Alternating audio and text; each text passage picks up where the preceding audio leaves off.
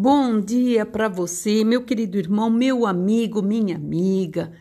Nós estamos hoje com a presença de Deus nesse sol que irradia, que traz para nós um novo ciclo, segundo dia deste mês que promete para nós grandes bênçãos, heranças que o Senhor prometeu lá atrás, promessas que ele disse que cumpriria então, que o Senhor possa falar ao teu coração nesta manhã e trazer para você de volta a esperança daqueles que não tinham mais, a tristeza ir embora, para que a alegria entre e que você possa entender que Deus é dono de tudo e sabe todas as coisas e ouve muitas e muitas vezes o lamento do nosso coração.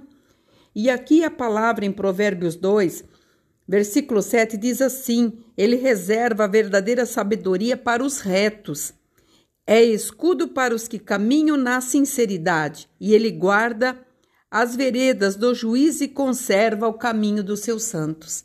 Então você pode observar que todas as palavras que Deus está trazendo aqui, Ele está trazendo para nós a, o cuidado que Ele tem com cada um de nós.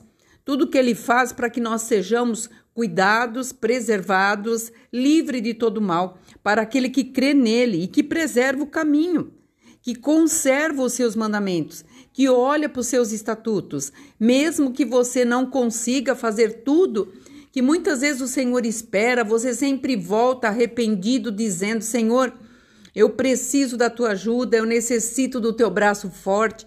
Quando você faz isso, você reconhece que Ele é Senhor de tudo aquilo que você faz e tudo que você tem. Então entenda que essa sabedoria entrará no teu coração e a, o coração é a sede do nosso intelecto, é a nossa própria vida de pensamento. Então, não simplesmente atento a tudo que você ouve, mas sim a sabedoria de Deus que nos ensina a cada dia estarmos mais presentes dentro da vontade dele. E quando estamos dentro da vontade dele, todas as coisas se concluem. E ele trará de uma forma extraordinária tudo aquilo que nós precisamos, que almejamos e que muitas vezes nós não acreditávamos mais que iria acontecer. Então entenda que o Senhor tem e faz para nós essas escolhas importantes para que a gente possa ser a cada dia uma pessoa melhor, a cada dia uma pessoa vencedora. E mesmo que perca, levante, levanta a tua cabeça, volte a caminhar, volte a sonhar, volte a fazer aquilo que você sempre fez de uma forma diferente agora porque todas as quedas, todos os erros nos ensinam a prosseguir.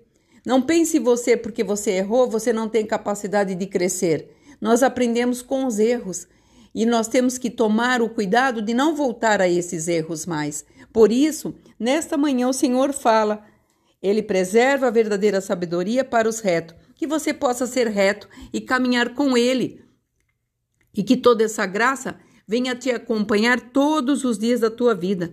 Nós estamos começando um ciclo novo, que esse ciclo seja diferente daquele que se foi, que possamos mudar modo, costume, fala, atitudes, gestos e tudo mais que estiver à nossa disposição, porque dentro de tudo isso nós estaremos aprendendo e ensinando pessoas também a aprender conosco.